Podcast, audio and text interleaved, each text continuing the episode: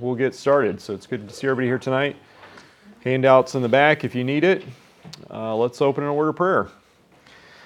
Father, I'm thankful to, uh, to be here tonight. I'm just uh, grateful that we have your word, that you've spoken to us. Uh, Father, I'm thankful also for the promise that your Spirit is with us, uh, illuminating our minds, uh, giving us strength to study and to teach. I pray that He would work through us tonight so that your Son would be glorified. And we ask for this in Christ's name. Amen. All right, so yeah, we are on page 59 in the notes. And uh, question there about footnote 76, what I, what I mean by that. If you'll recall, and maybe this is helpful too, just to kind of review the last two chapters before we get into chapter um, 11. In chapter 9, kind of Paul's main point or big idea was that it was never God's intention to save every Israelite. So the fact that so many Jewish people, both in Paul's day and even today, are rejecting Jesus as their Messiah, that in no way uh, brings God's justice or righteousness into question because it's not something he promised. Uh, point number two in chapter 10, this is where we spent most of our time last week. Uh, Israel is to blame for that rejection. So when most Jewish people reject the gospel message, it's not God's uh, it's not God's fault. He's not responsible for it. Um, he actually has made the gospel available to them. He sent out uh, the word. He sent out preachers. They've heard the message, and they still choose to reject it, which means the issue isn't availability or it's not intellectual, but it's actually moral. They actually have a hard heart. But as part of that argument, Paul says something that does seem a little strange to us when we first look at it. So the, the verse in question is in verse 18 of chapter 10. He says, But I asked, did they not hear? Of course they did. And then he quotes from Psalm 19:4. He says, Their voice has gone out into all the earth, their words to the ends of the world. Well, it's pretty clear that in this context, Paul's referring to the preaching of the gospel. So we would call that God's special revelation. So it's something that not everybody has heard, and it's something that is necessary to bring you to saving faith in Jesus. So it's special in that sense because it goes out to specific people. Not everyone who's ever lived has heard the preaching of the gospel. The issue, though, is if you go back to Psalm chapter 19 and look at its original setting, it doesn't seem to be talking about special revelation. It's talking about God's natural revelation or his general revelation. The fact that creation itself tells all people something about God, which is a topic that Paul referred to in chapter 1, but it's not his topic now at this point. So then the question is well, how can Paul do that? Is he playing a little fast and loose with the Old Testament? Is he violating its original meaning? And there's been different ways of explaining it, but I think the most likely one is he's just using the language of that passage for rhetorical purposes. He's not saying Psalm 19 was talking about my specific issue he's saying that Psalm 19 talks about God's general revelation going out to the, everyone, and that also applies to the way special revelation has been rejected by the Jewish people. So then the footnote, I call that a, a rhetorical use of the Old Testament. Uh, some of you are reading Doug Moo's uh, recommended book along with the class. Uh, I think it's in there that I heard him say this. He uses the uh, expression, go ahead, make my day. Now, some of us know what movie that came from, right? It's, it's, the illustration is gradually becoming more and more dated, right? If I used it with my seminary students, they probably wouldn't know what movie that came from. Well, you can use that expression in everyday language. You could say to someone, hey, go ahead, make my day. And they're not necessarily connecting it with its original setting because the, the words have kind of taken a life of themselves. And I think that's what Paul's doing with Psalm 19 he has a mind that's saturated with Scripture. Uh, since he was a child, he's memorized Scripture. So I think sometimes portions of Scripture are his best way of describing things rhetorically, but he's not saying that this today is fulfilling that particular passage. So that's what I mean by an echo. An echo is when you hear a little bit of the scriptures that you've heard before, but you're not necessarily supposed to connect the two passages in a, in a fulfillment sense.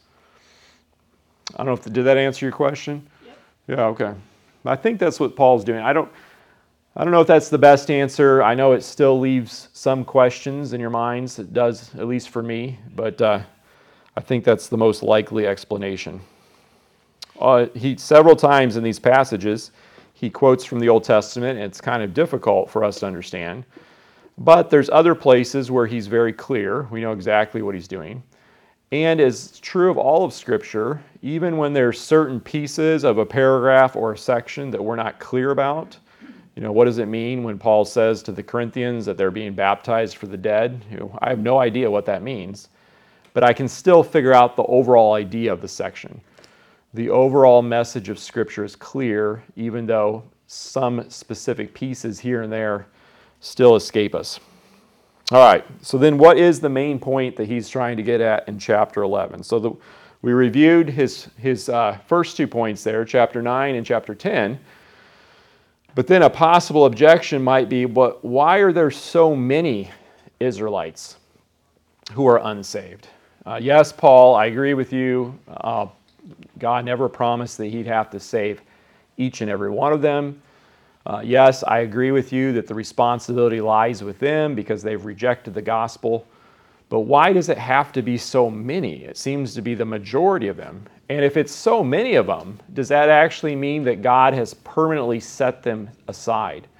Is He ever going to fulfill all of the promises that He made in the Old Testament that someday they as a whole group would be saved as a nation? So, this is the way Paul puts this, this hypothetical um, objection. So, this is verse 1 of chapter 11. He says, I ask then, did God reject his people? And we know by now when Paul does that, it's not actually his objection. He's just stating it uh, from a hypothetical person. And his answer to it is by no means. Okay, so absolutely not. So his big idea is that God has not rejected him, but he's going to develop that further. And his first point is that God's rejection of Israel has always been only partial. There's always been a remnant, and he starts developing that the second half of verse 1. He says, I am an Israelite myself, a descendant of Abraham from the tribe of Benjamin. God did not reject his people whom he foreknew. So his first example on the bottom of page 59 there is that is himself. He's an example of an Israelite, specifically one who's from the tribe of Benjamin, and God was very gracious to him and he saved him. So he's an example.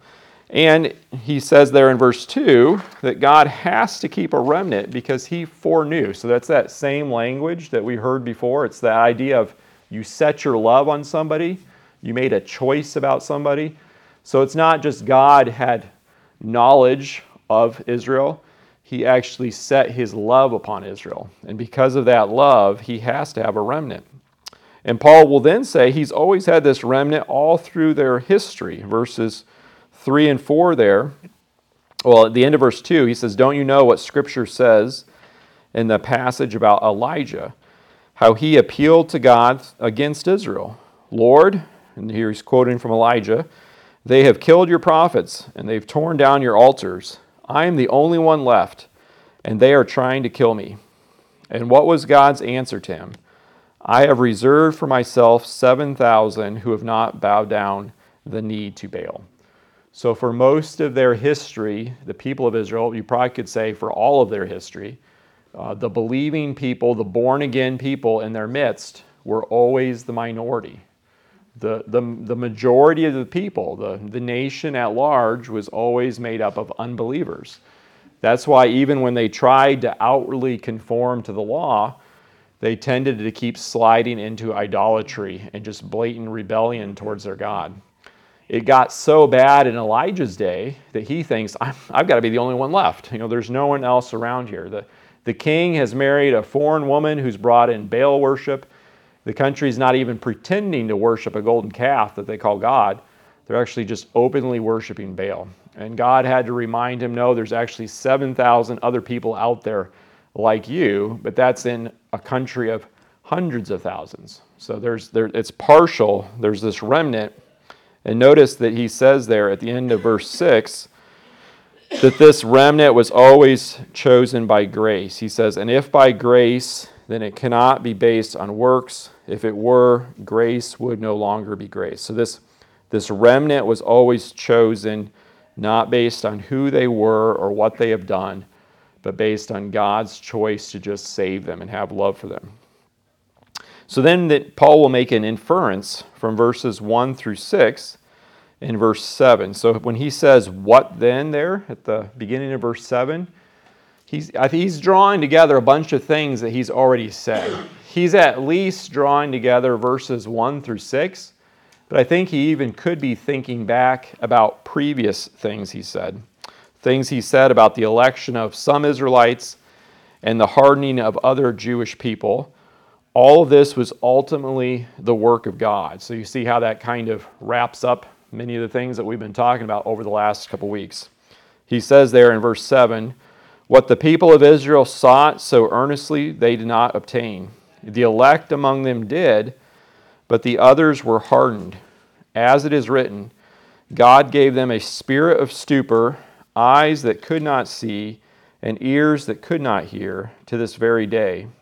And David says, May their table become a snare and a trap, a stumbling block and a retribution for them. May their eyes be darkened so that they cannot see, and their backs be bent forever. So he's going to use language from two Old Testament passages there in verse 8. So I had there in your notes that he's quoting, but maybe we could put quoting in quotes because this is similar to what we've talked about before that because the, the biblical authors don't have quotation marks. Quotation marks don't exist for them. And because they're not actually claiming to quote, they can paraphrase. And sometimes they not only paraphrase, but they take two biblical passages and they blend them together. And you notice that he isn't even claiming to cite a specific author. So, first, he just says, hey, this is written if I could paraphrase his language, basically he's saying, hey, this is something that the Old Testament says. And then for the second one, he's specific. He says, this is what David says. And for that one, he is quoting a specific psalm. So most of us probably have a footnote there in our Bible that says that second one in verses 9 and 10 is from Psalm 69. And it's a pretty close quotation. But the first one, he's thinking of two, two passages. So, first of all, most of his language seems to come from Deuteronomy 29, verse 4.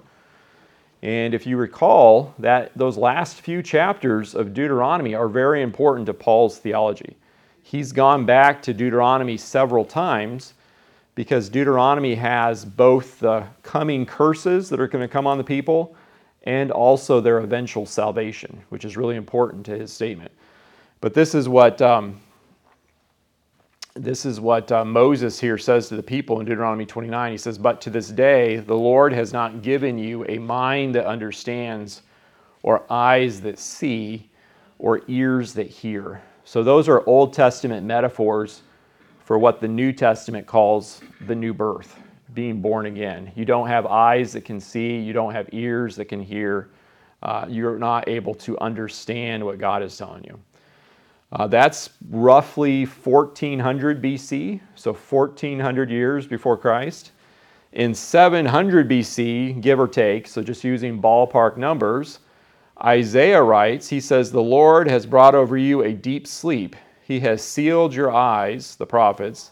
He has covered your heads, the seers. So God is ultimately the one who decides all things.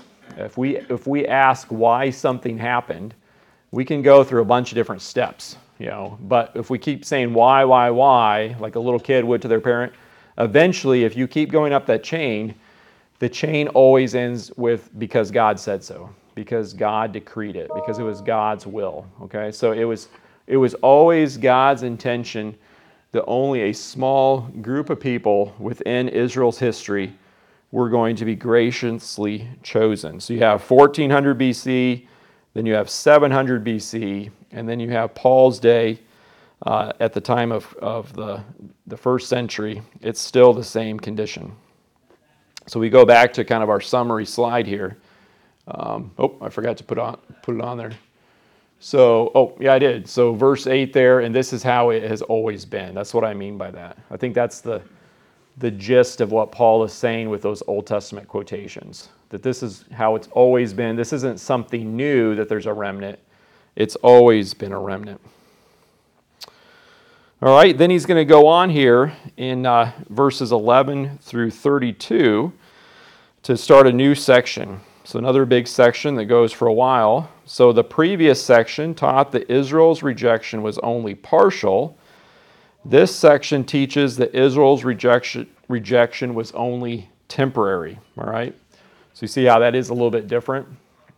So, if, if partial doesn't satisfy your view of God's justice, uh, Paul's also pointing to the fact that, yes, those promises that you might be thinking of from the Old Testament that seem to say that someday they'll all be saved, they still can come true because this, this hardening that you see uh, currently is only temporary. It won't last forever. So, this is what he says there in verse 11. Again, I ask, did they stumble so as to fall beyond recovery? Not at all. Rather, because of their transgression, salvation has come to the Gentiles to make Israel envious. All right, so as the Old Testament predicted, God will one day again have mercy on Israel, causing her to repent, and he will restore her to an even greater status than she had before when he says there in verse 11 that they had stumbled, but not with the result that they had permanently fallen beyond recovery, he's using fall there in the sense of permanent spiritual ruin. So uh, back in the day, you know, there was a sitcom sitcom where the guy would say, "I've fallen and I can't get up." Do you remember that? That was that was a kind of a catchy phrase for a while. It's a little more recently than "Make My Day," right? So I'm getting closer to our time period. This is a fall that you can get up for them. I mean, that's the question. Is when they look at Israel in their day, they see them underneath the rule of Rome. They see many of them as enemies to the gospel.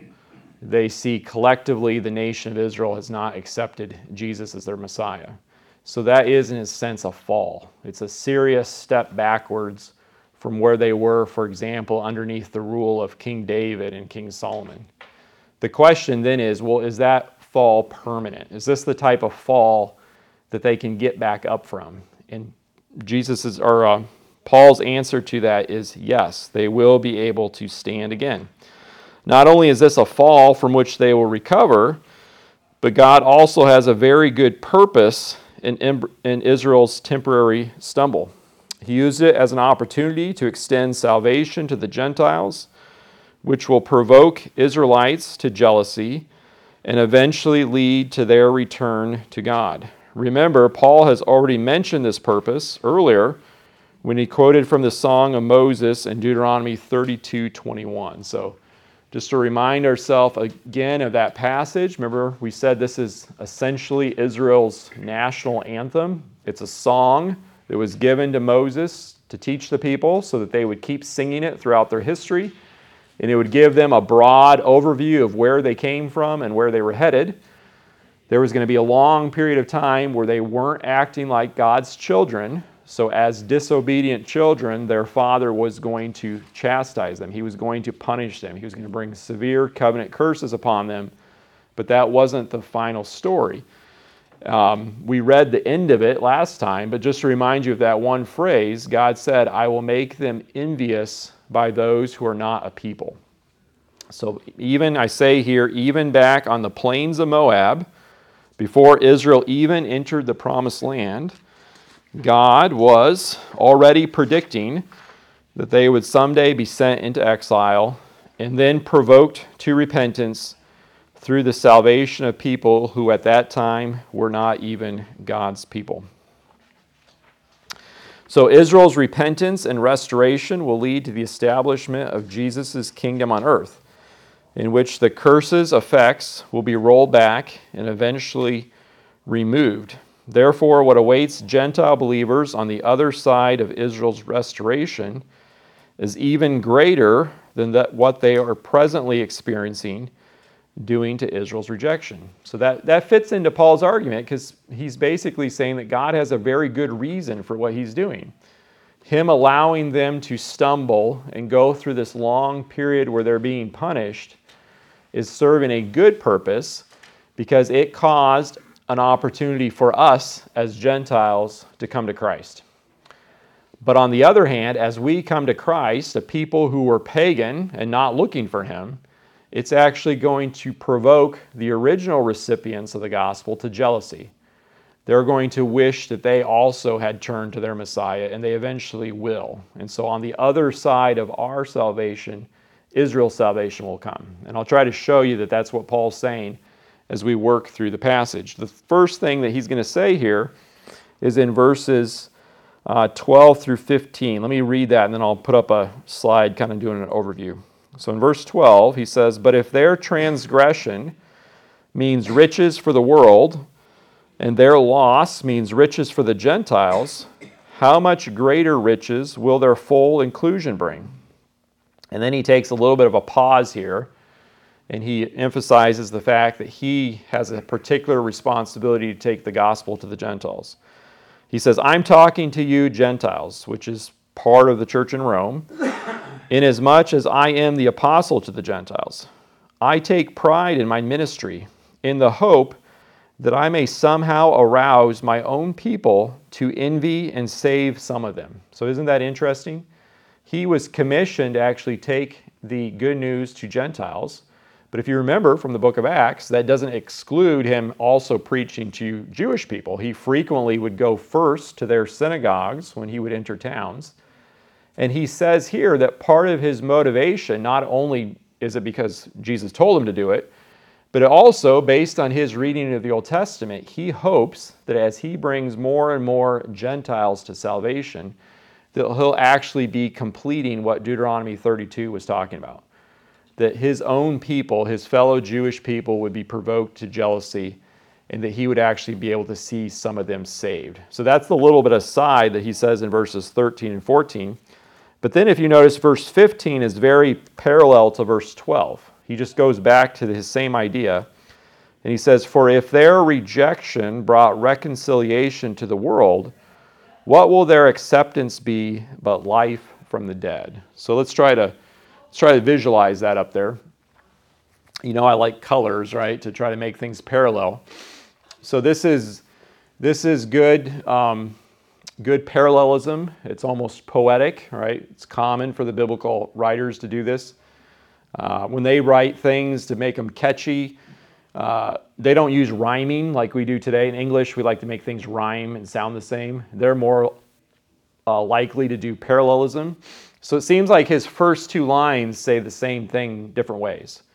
He says, But if their transgression means riches for the world, so the transgression would be the negative, you know, negative punishments that they're currently under because of their sin, but it's going to lead to riches for the world. That's what we're currently experiencing. He's thinking of this, the gospel going out to the nations. But then he says it again if they're lost, so loss is the same thing as transgression, and that's going to mean riches for the Gentiles. So here instead of world, he says Gentiles. So his argument is from the lesser to the greater.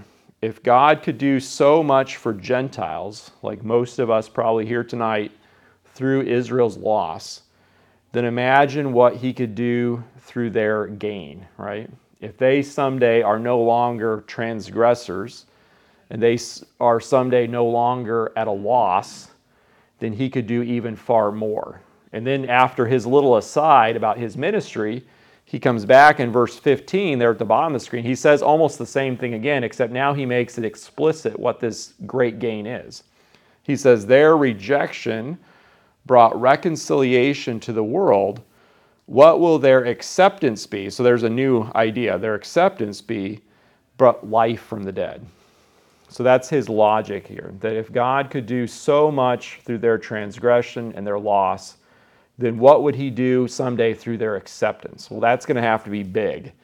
And the big thing that he's actually thinking here is life from the dead. So let's just walk through that real quick. So, picking it up there in the middle of that bullet point on 61. So, I showed you there, I think that the phrases riches for the world and riches for the Gentile, they're, they're parallel, they're synonymous. They describe the inclusion of Gentiles in, in salvation. Israel's transgression and loss, they're also parallel. They lead to these riches.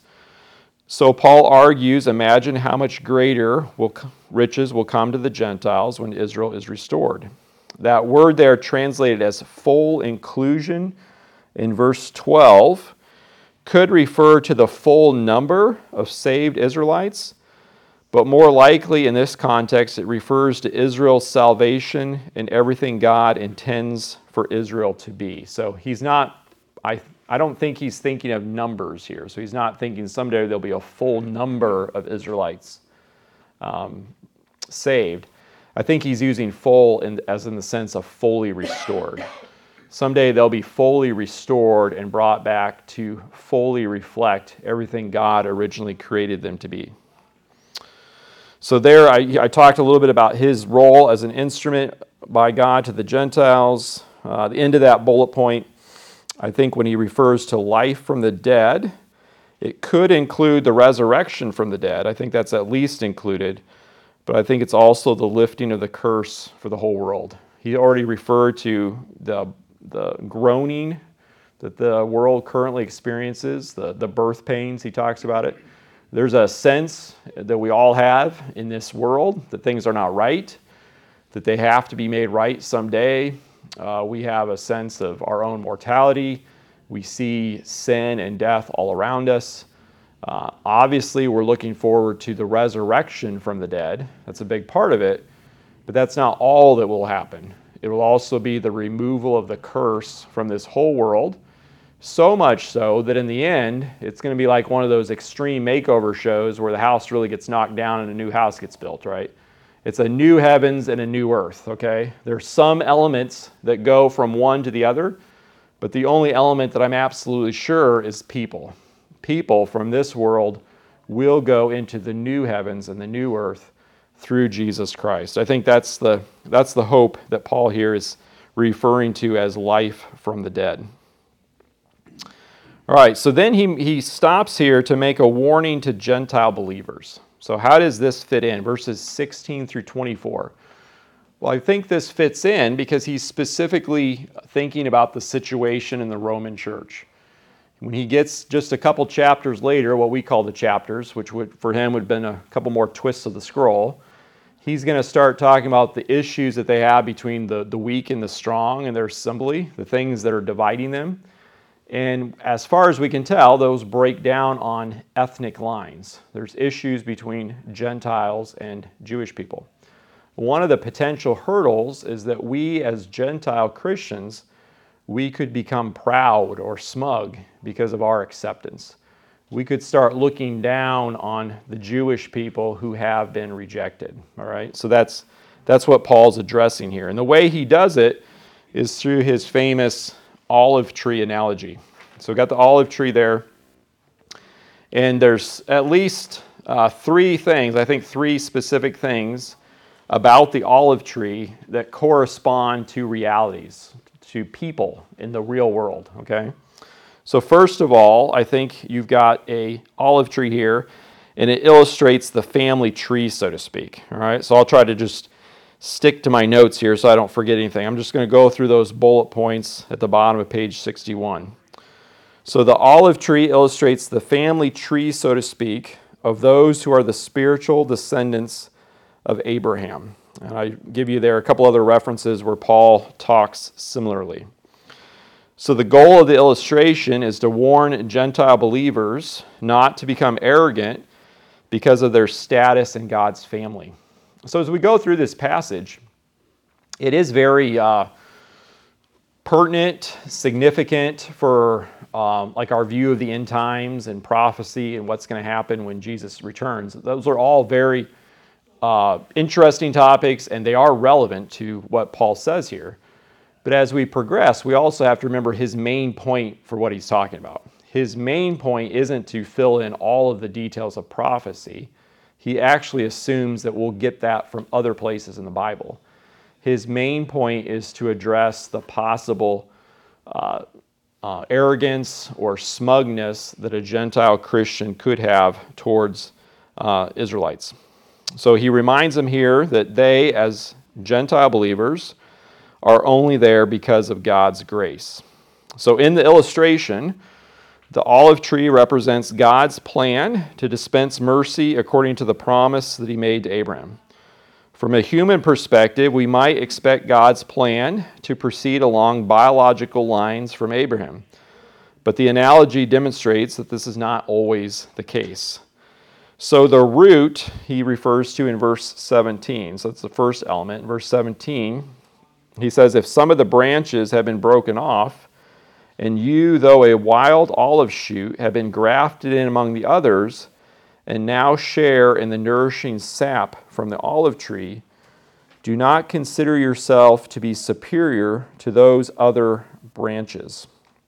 If you do, consider this you do not support the root, but the root supports you. All right, so this, this root, whatever it is, it gives the nourishment to the rest of the tree. He calls it the nourishing sap. We have another clue to what it is, too, though, because in verse 16, he kind of mixes his metaphors. So, first, he's using like a, a baking illustration.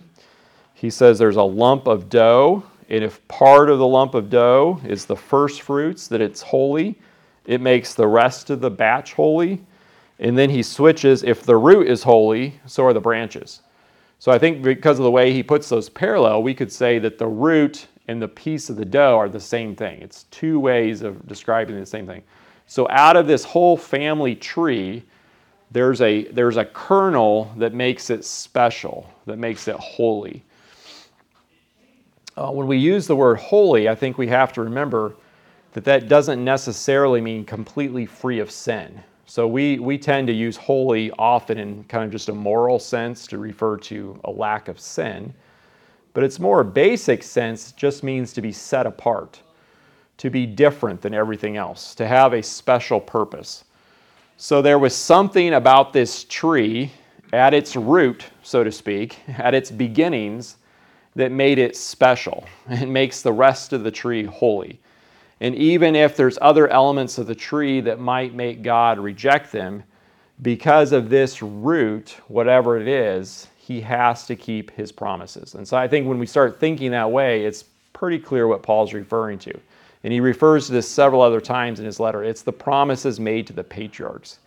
He's especially thinking of Abraham, Isaac, and Jacob. Those three men who weren't perfectly good men, they were sinners just like you and I, they had God graciously appear to them and make them great promises that through them the rest of the world would be blessed. I mean, this is just one example. So, this is Genesis chapter 22.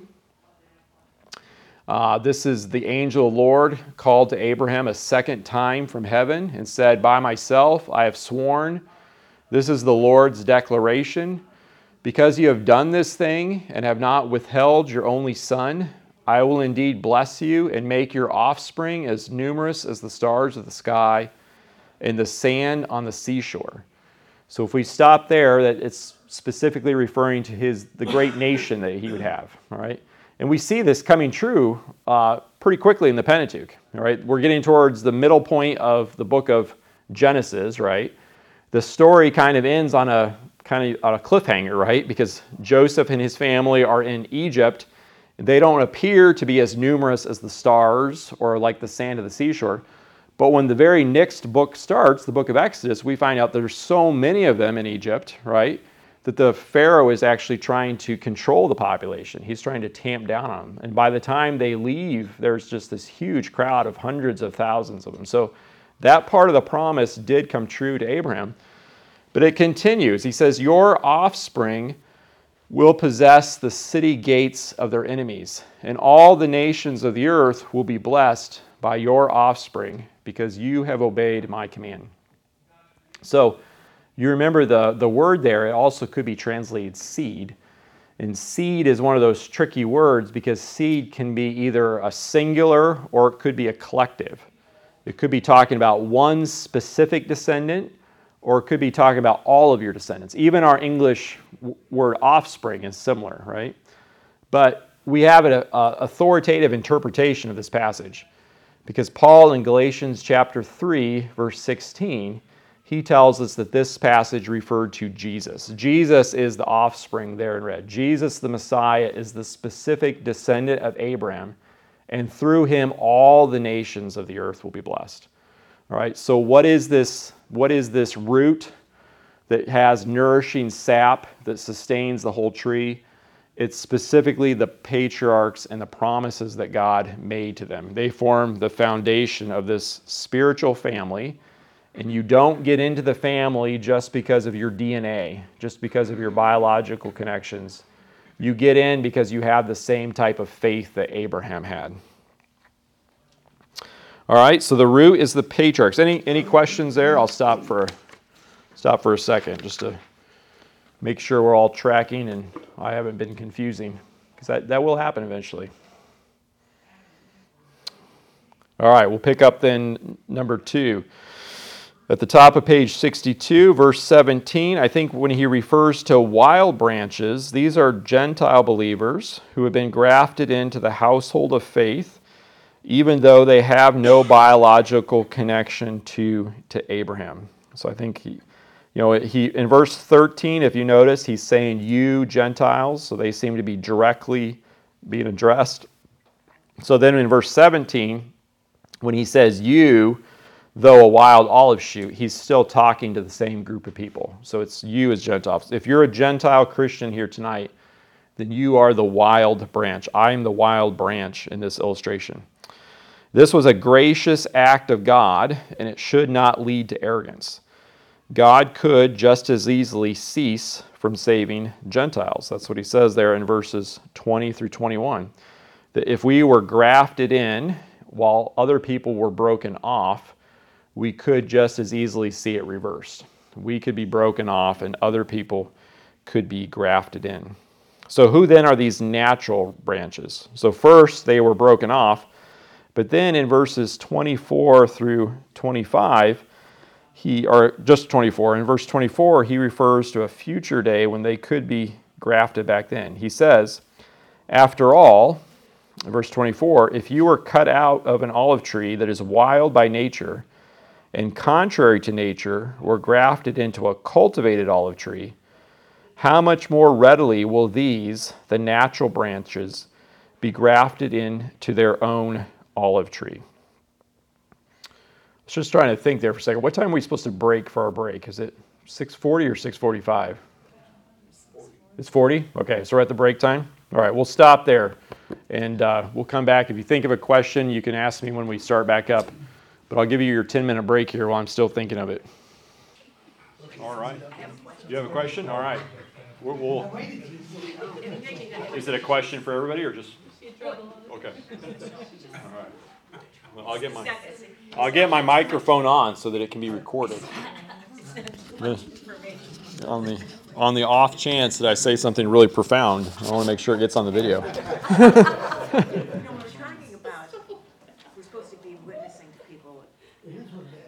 How much do you wit how much do you witness? Thank you. Um, because, you know, I've, I've seen people at, with good intentions, you know, they're approaching people and they give them the gospel and stuff, and these people really don't want anything to do with it. Yeah. Um, And you keep, and, and the, and people are very concerned about the salvation of their souls, of this, the unsaved ones.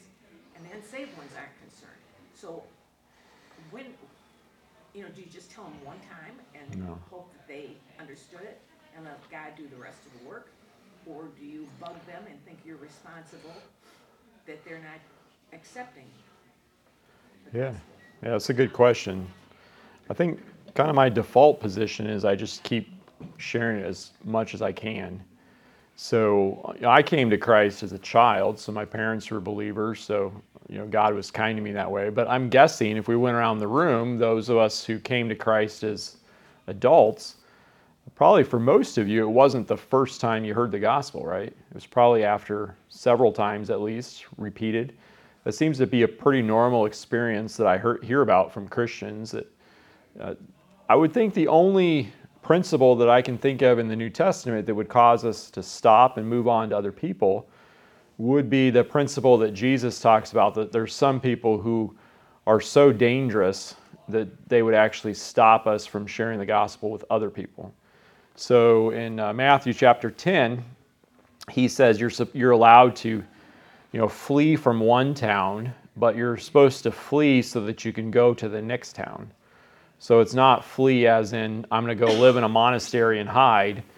It's fleeing so that you can keep on preaching. Uh, the other principle that's kind of related there is uh, about not casting your pearls before swine. Uh, that one is kind of hard for us to understand because we, we kind of like pigs. I'm, I'm, from Iowa, I like pigs. But uh, pigs in their culture, they weren't domesticated animals. Remember, they don't raise pigs for food. So pigs were wild and they were violent. Uh, you know, even in Iowa, we know that if you if you faint or have a heart attack in a pig pen, you're going to be in trouble, right? The pigs are going to eat you. So they'll eat anything, yeah. So so I think there his principle is there's there's people in this world that are dangerous. They will eat you alive, so to speak, if I can use that metaphor. And there are going to be certain times where we have to be as wise as serpents and gentle as doves, Jesus says. And we're going to have to say, hey, if I if I stay in this relationship in this conversation, this person is going to cause me to not be able to continue sharing the gospel with other people. so in that situation, I'm going to have to detach and go to other people. Uh, so then we th- have to think through wisely what that would look like. Uh, but apart from those types of situations, I think as many opportunities as God gives us, we keep on sharing because, yeah, with the same, I would with the same people, yeah.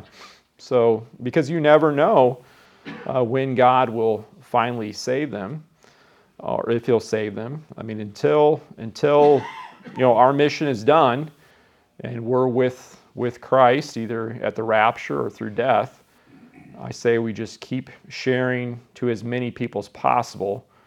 But then you've got that principle that if that particular relationship is going to end your life or cause you some kind of injury so that you can't continue, maybe then you detach from them so that you can go on to others. Does that does that make sense? Yeah. Yeah. I also think, like you say, if it's somebody you're seeing all the time, well, if they know what you're professing, now you've got to live like live what you're professing, and they're going to look at how you live a lot more than what you say. You know what I mean? Mm-hmm. Like in the workplace, for example, they know you're a believer. They better know you're a believer, and you're professing the gospel. But if you're not living it, they're just going to scoff. Yeah. Yeah, that's that's that's true. So Peter talks about our actions adorning the gospel.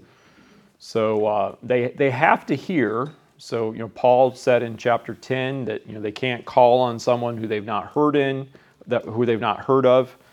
Uh, they can't hear unless somebody preaches. They can't preach unless they're sent.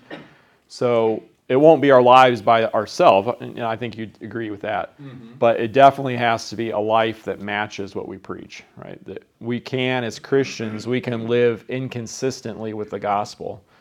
And that would be the opposite of what Peter is calling adorning the gospel. Yep, that's a good point.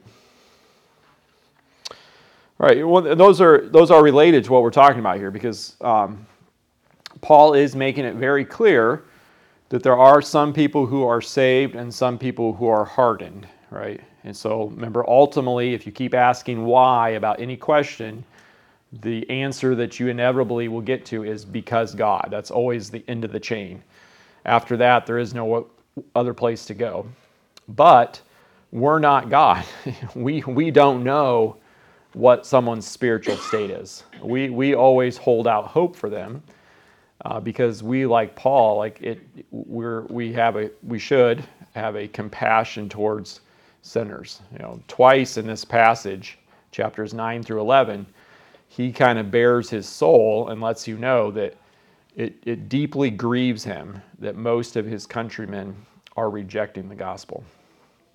So, not I don't want to get into politics or what's happening in current events, but as Christians, just thinking theologically, it should deeply grieve us that most of the Jewish people today have rejected the Messiah, and they are tragically suffering consequences from that.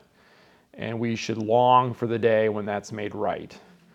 And and that's Paul's point in this passage is that it will. It eventually will. We're living in an until time, but eventually the, the deliverer will come from Zion. That's what he's going to say in verse 26. All right? So we talked about in the olive tree analogy the olive root. We talked about the wild branches. We talked about the natural branches. And I think his point there is that these Israelites, this is my second bullet point there on page 62, whom you would expect to belong to the family that began with the patriarch, patriarchs, they've actually been broken off because of their unbelief. But God could just as easily graft them back in. In fact, it would seem that it would be easier to graft in natural branches as opposed to wild branches. Right? So he's drawing from a little bit of horticulture there. I'm not a horticulturist, but I'm assuming that the branch that originally came off that tree would have an easier time of going back in and surviving than a foreign branch that had been brought from another tree. So I'm here. I'm quoting here from my colleague. So uh, Sam Dawson's wrote a very good article on this passage, and I've used it several times. So here I'll just take a direct quote.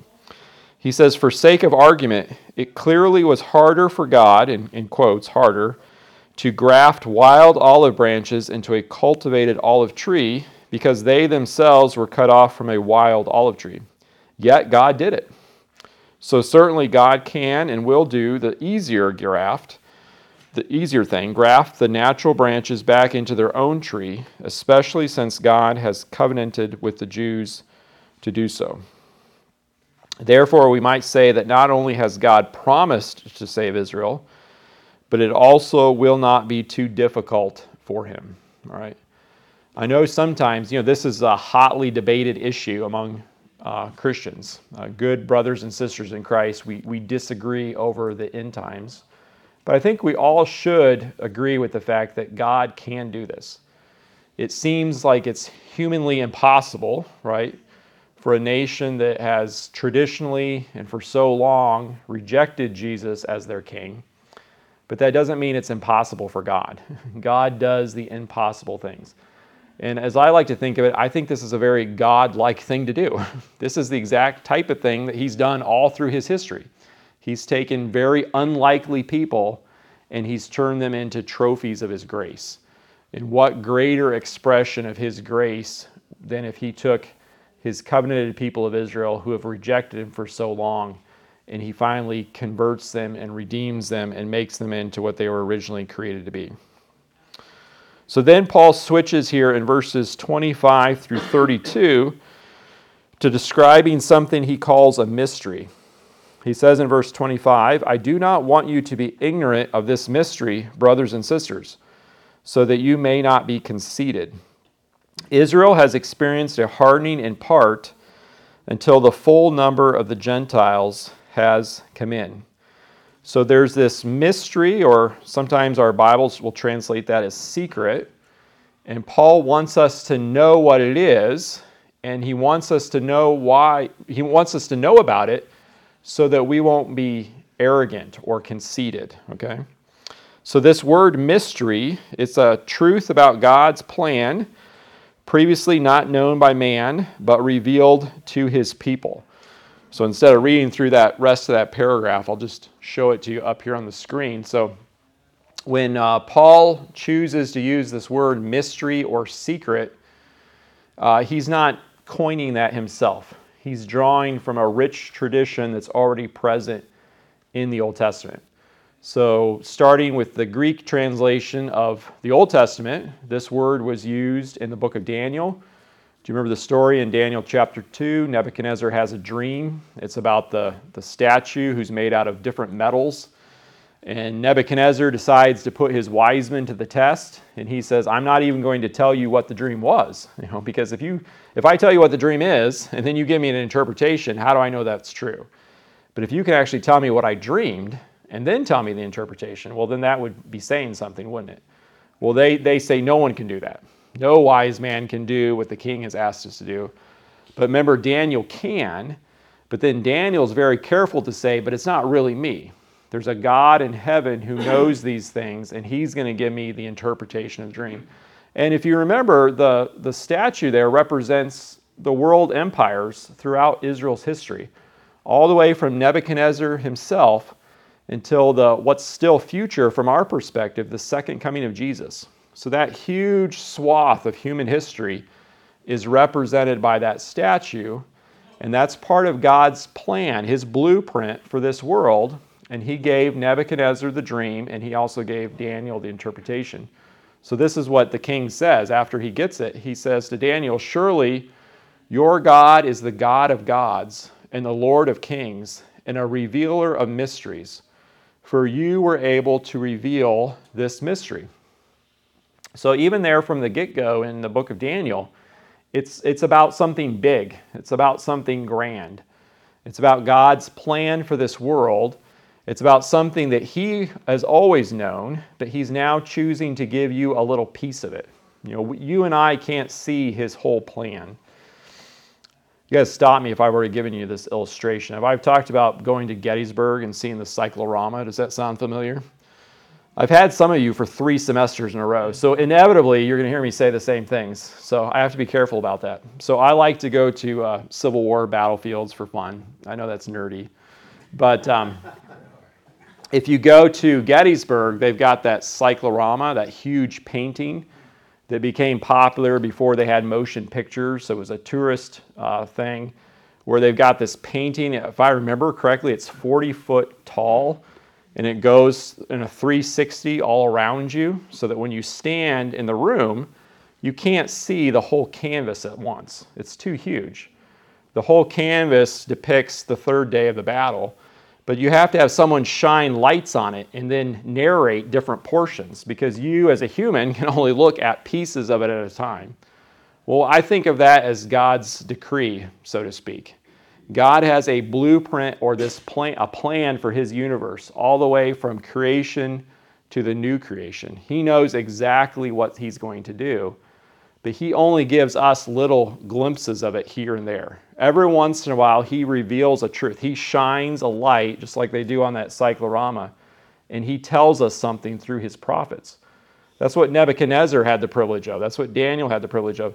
And now Jesus comes along in Matthew chapter 13, and he uses mystery the same way. He's referring to new things about God's plan from Israel's history to the second coming that they previously couldn't see. If you remember in Matthew chapter 13, it's the parable of the soils, it's the parable of the mustard seed and the yeast, it's the man who finds the pearl of great price and the hidden treasure. It's all about this in between time that you and I live in, where the gospel is being preached to Gentiles and there's this new community that's being built between Jesus' first coming and second coming.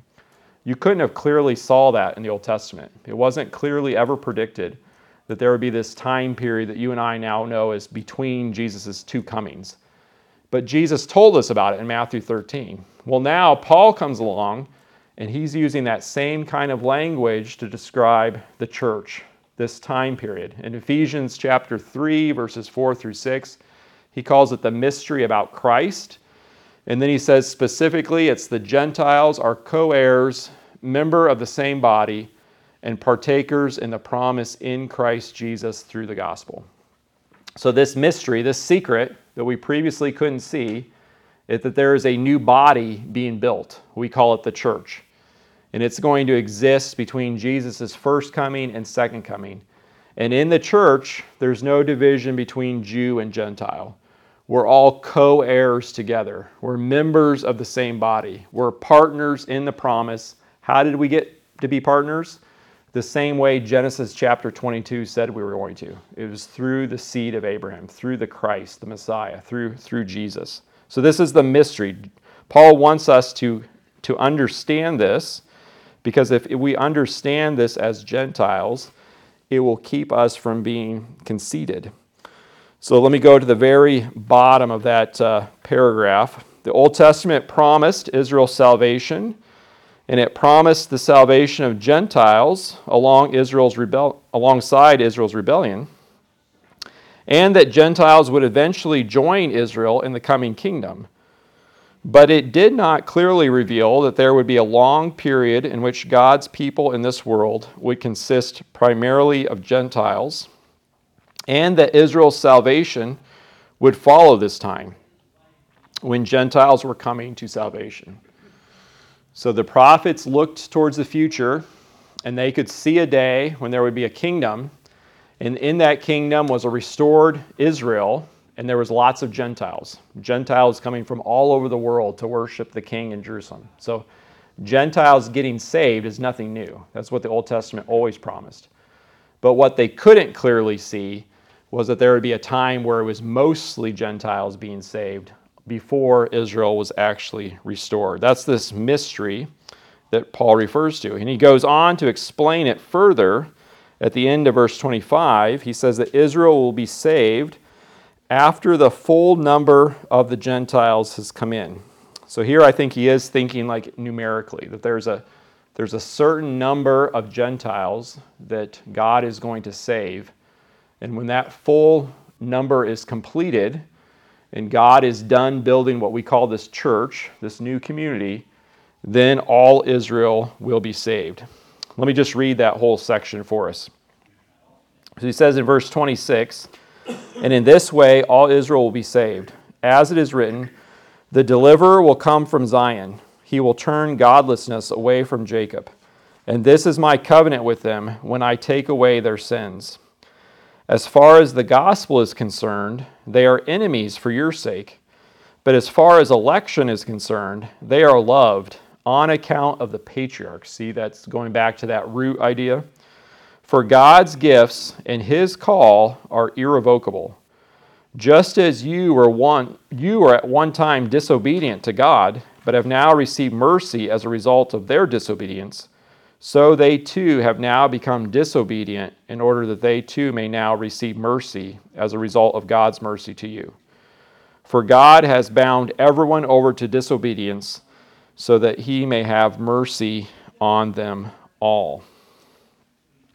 So it's that phrase there, all Israel, that's one of the controversial points. So, what does he mean here that all Israel will be saved? Well, I don't think it means that every single Israelite will repent, but I think it points to Christ's second coming, where the nation, as a result of repentance and judgment, will be totally cleansed of her sins. We'll come back there to Zechariah chapter 13 in just a second, but that would be one passage Zechariah chapter 13 and also Ezekiel 20. So, all Israel, there's no indication in this passage that he switched to using Israel in some other sense other than the descendants of Jacob. And for example, if you look at verse 26 that I just read, he specifically refers to turning godlessness away from Jacob. So there's many indications that he's using Israel in a very natural biological sense. So what does he mean and in this way all Israel will be saved? Well, scholars debate whether that means the way as in the manner or it could mean the time when they're saved. So um, he could be talking about the means or the manner by which God goes about this, or he could be talking about a time frame. I actually think it's the first option. So I actually think he's describing how Israel will be saved. That's the more natural way of taking it. But the how also does include a time. So either way you slice it, you kind of arrive at the same place. So the way Israel will be saved is actually according to a very specific chronological order that God has ordained, that was part of his plan all along. So that he, Paul lays out three steps here. So how will Israel be saved? Well, first of all, there'll be a time where they're hardened in part. Not every Israelite, because Paul himself is an exception, and we know Jewish believers today, but there is a, a partial hardening that's taking place. And that'll last, he says, two, until all the full numbers of Gentiles come in. So there's a time period where the church is growing and the full number of Gentiles come in. Then he says Israel will be saved. So the Old Testament had always said Israel was going to be saved. What Paul is coming along now and adding to that is that, but you didn't know how that was going to take place. It was going to take place in this three step process that the Old Testament didn't clearly reveal. Paul, there in that next bullet point on page 63, he supports this prediction regarding Israel's future salvation with a combination of Isaiah 59:20 and Isaiah 27:9. And I mean, this is lots of different Old Testament passages rolled in because he probably also is thinking about Jeremiah 31 and Psalm 14:7. So I'm suggesting here that this is a reference to Jesus' second coming where he comes to take away the sin of the people. One, one objection, though, and you might have thought of this, if you look at that quotation there in verse 26, if this is Jesus coming from heaven at his second coming to save the people of Israel, then why does he say the deliverer will come from Zion? Do you see that? That would be one argument that people would use to say, well, this, this can't be talking about that because it's got the Messiah coming out of Jerusalem, not coming to Jerusalem. So why would Paul use that language? Well, there's a couple different passages that I think he's thinking of, and one of them is Psalm 14:7. So in Psalm 14:7, the psalmist, looking at the condition of his people, he cries out to God, "Oh that salvation for Israel would come out of Zion." You hear that language?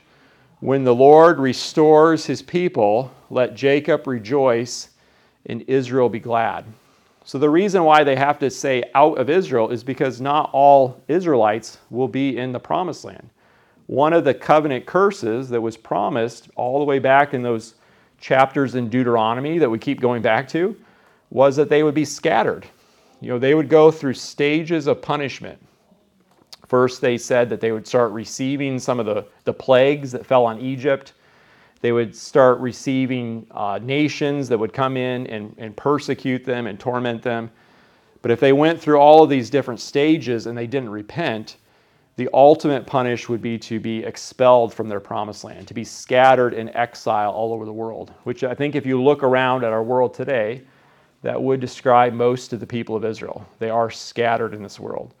So the picture is that someday the Messiah will come to Jerusalem. Zechariah chapter 14 says that he will land on the Mount of Olives, his feet will touch down, the mountain will split in two. It's got this very dramatic picture there in the prophecy.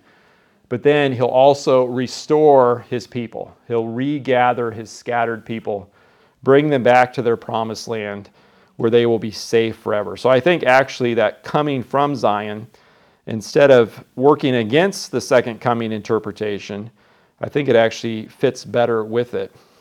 Another passage I think that he's likely thinking of, we'll go back to Zechariah chapter 13, verses 1 through 9.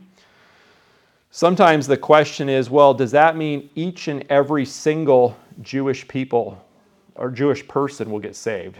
Have you thought about that question or somebody asked you that question?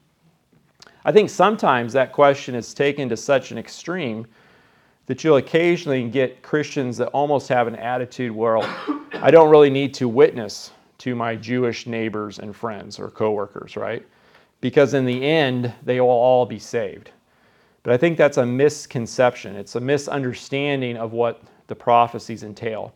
The prophecy is looking at an entire nation collectively that's saved, but the prophecies also describe judgment right? So that I think if we follow Paul's example, if we follow Jesus' example, we will continue calling Jewish people, just like we do Gentile people, to saving faith in Christ, right? Because each and every individual is not promised to be saved in the end.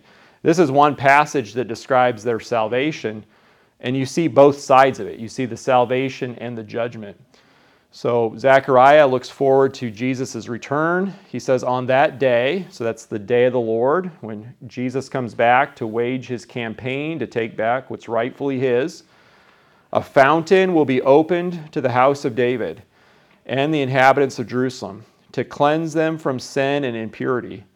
On that day, now God's speaking, I will banish the names of the idols from the land, and they will be remembered no more, declares the Lord Almighty. I will remember I will remove both the prophets and the spirit of impurity from the land, in the whole land, declares the Lord. Two thirds will be struck down and perish, yet one third will be left in it. This third I will put into the fire. I will refine them like silver and test them like gold. They will call on my name, and I will answer them. I will say, They are my people, and they will say, The Lord is our God. So currently, they're going through a time period where, for example, the prophet Hosea says they're be, being treated as if they weren't God's people.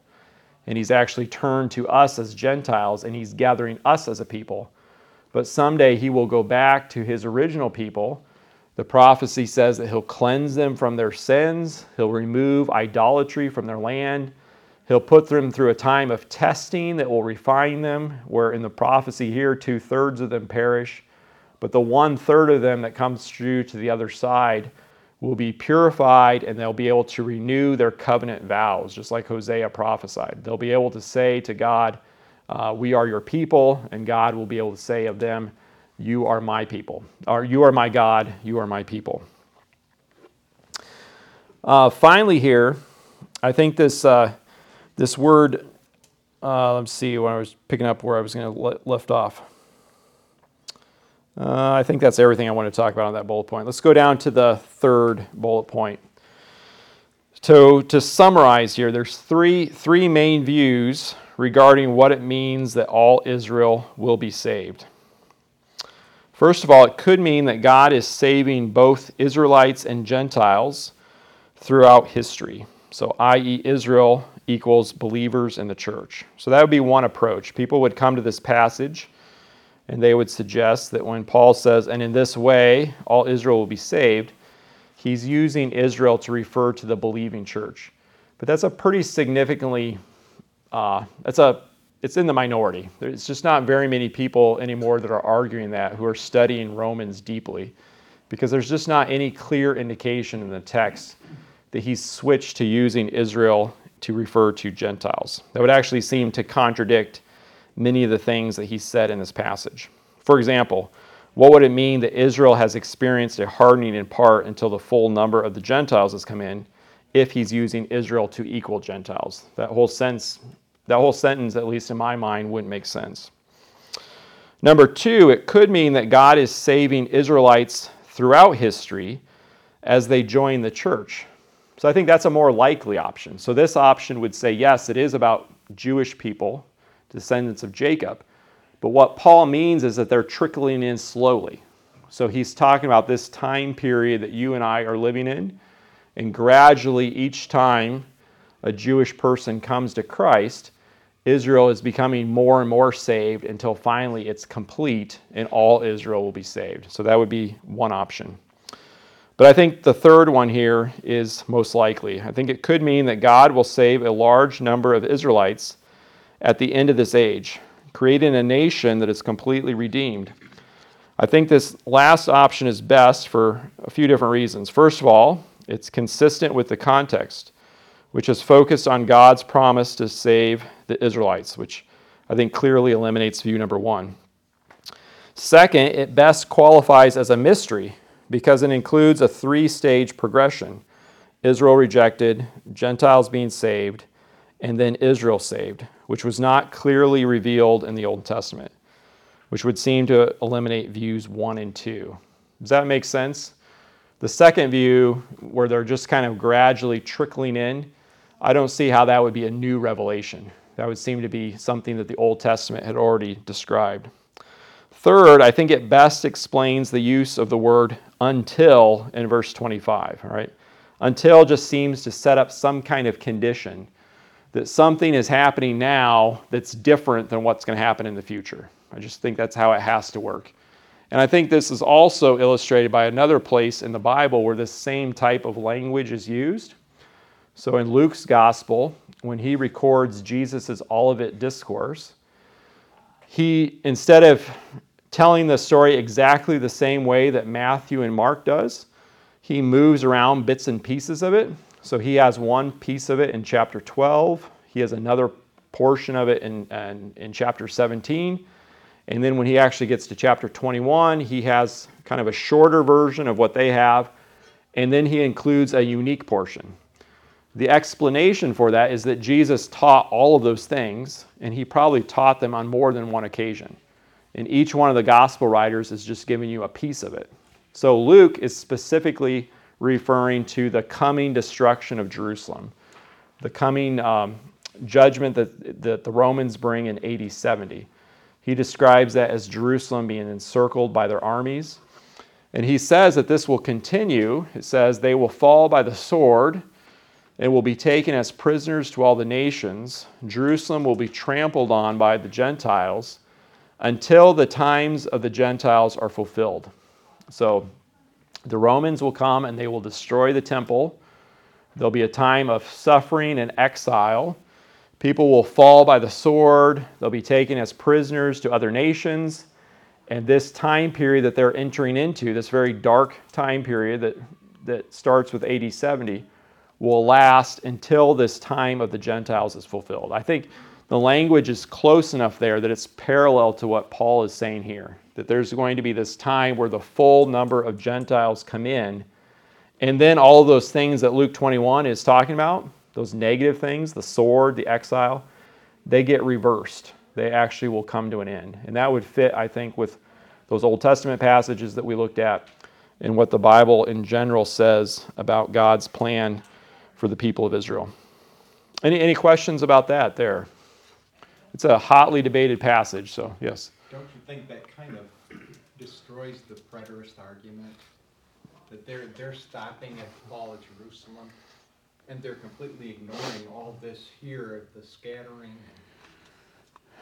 Yeah, so the, the preterist argument says that everything that, you know, I mean, there's different versions of it, but just a common approach would be that um, most of the things Jesus talks about in his Olivet Discourse have already come true, that they were all fulfilled in AD 70.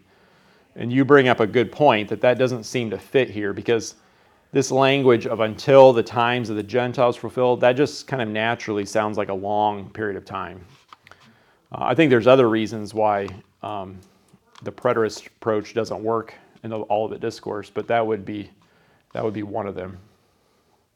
I also I think it makes sense to me that Luke would use this type of language because it's pretty widely recognized that he seems to be the closest to Paul's theology and Paul's way of talking, which would make sense because he was Paul's close companion.